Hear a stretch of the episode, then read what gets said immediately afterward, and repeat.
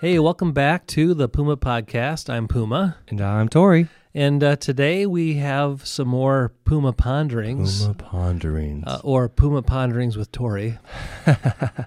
so, kind of. P and P and NT. No. No. No, I don't No. like that.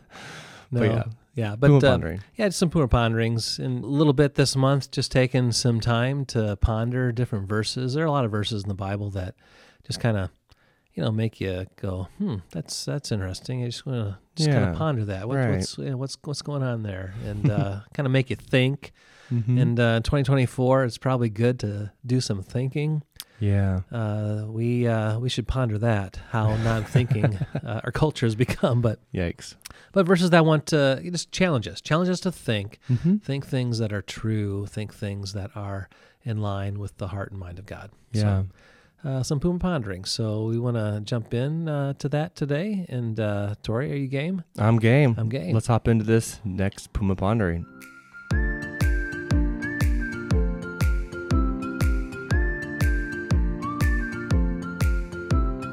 Okay, so Tory, I was reading in the Bible Good place. and uh, been reading in Proverbs a lot the last year, and uh, there's still so many that still kind of stuck in my jugular. You know what I mean? Or just the ones that are like, hmm, hmm. I want to think about that. yeah. So one of them is Proverbs 21 3, which says, To do what is right and just is more acceptable to the Lord than sacrifice. Hmm.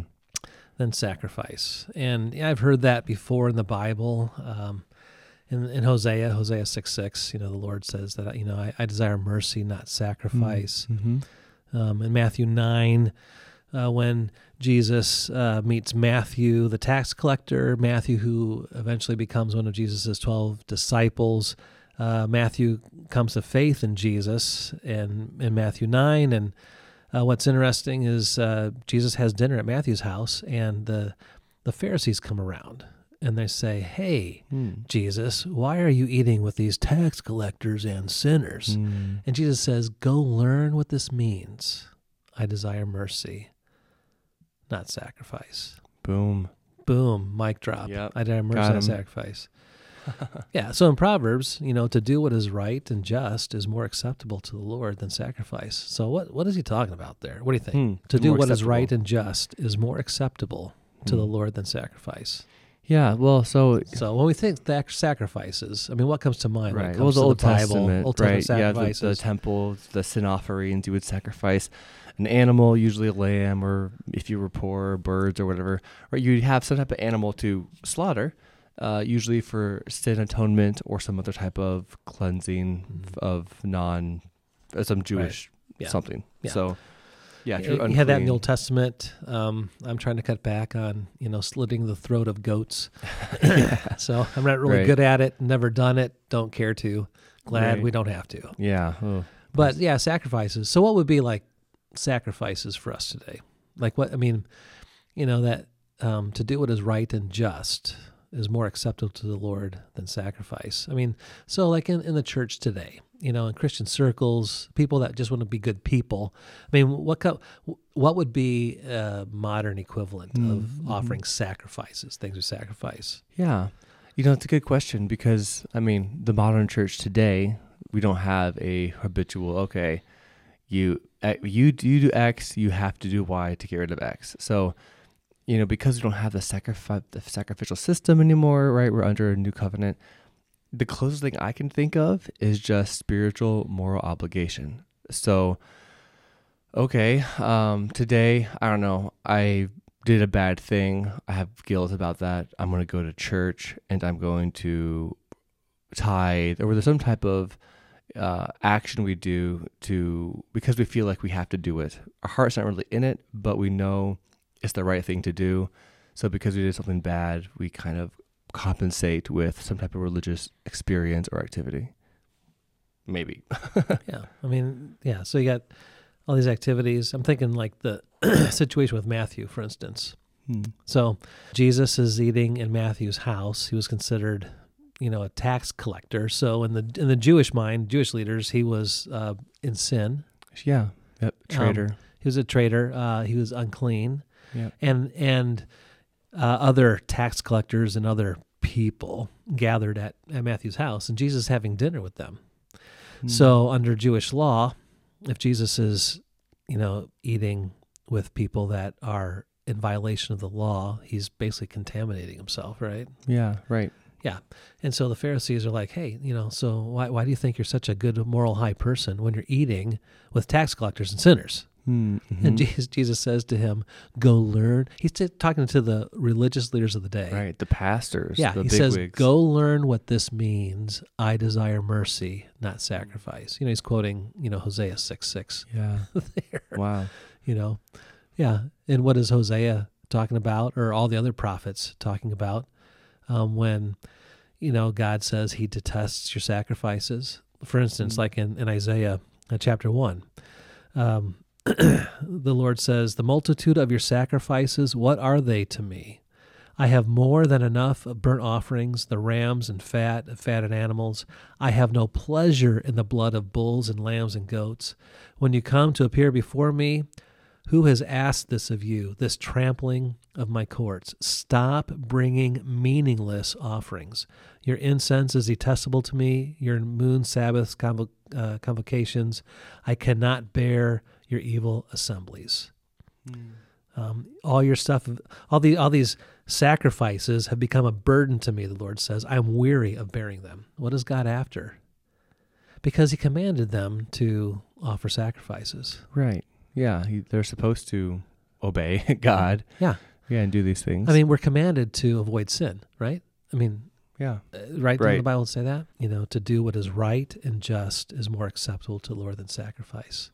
You know, what is, what is the wisdom He's trying to convey there? Hmm. You know, it makes me go, hmm, pond, you know, Yeah. ponder that. Well, it sounds like it's a it's a heart thing. It is a heart that genuinely wants to do the right thing rather than just obey the letter of the law out of obligation. You know, it's like I yeah, I love my wife because we're married, but I actually don't care about her when we're home. But legally, we signed a paper, and legally, you know, our taxes are together. Uh, to me, it's more of a this this proverb is getting at the heart. When you seek what is actually beneficial for your brother, when you actually try to to love your fellow man, not just obey the letter of the law, right? In quotes, that's what God wants the heart, right?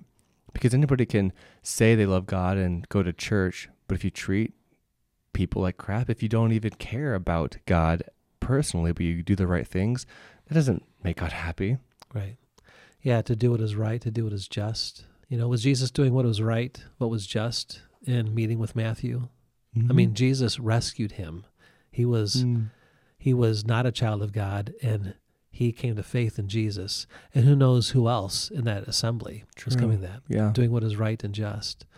You see, there's the letter of the law, which has a spirit of the law behind it. Mm. And when the Pharisees uphold the letter of the law by violating the spirit of the law, Mm. then that is a sacrifice that is detestable to the Lord. yeah. And that is very easy for us to do because keeping the letter of the law is easier at many times than the spirit of the law Mm. hmm because the, the letter of the law is clear cut. I don't have to exercise wisdom to do Right. that, hmm right? I you don't need compassion. Yeah. You don't need any of the emotional. you know, I, I can easily excuse myself because this is the letter of the law. right. And and wisdom says there's a spirit behind the letter of the law, the spirit of the law. And when you violate the spirit of the law to fulfill the literal command, you are actually doing that which is displeasing to the Lord. Mm. So he Yeah. doesn't say get rid of the letter of the law. He says always seek to fulfill the spirit of the law through the letter of the Mm. law. See, Yeah. the Pharisees were upholding the, if you could say, the, the letter of the law, but they, you know, were not being loving. They were not caring about people. They were not doing what was, was good and just. In Mm. other words, God desires us to have the right character and right conduct Mm. in fulfilling Mhm. the letter of the law. Yeah. And so um, it- that requires wisdom.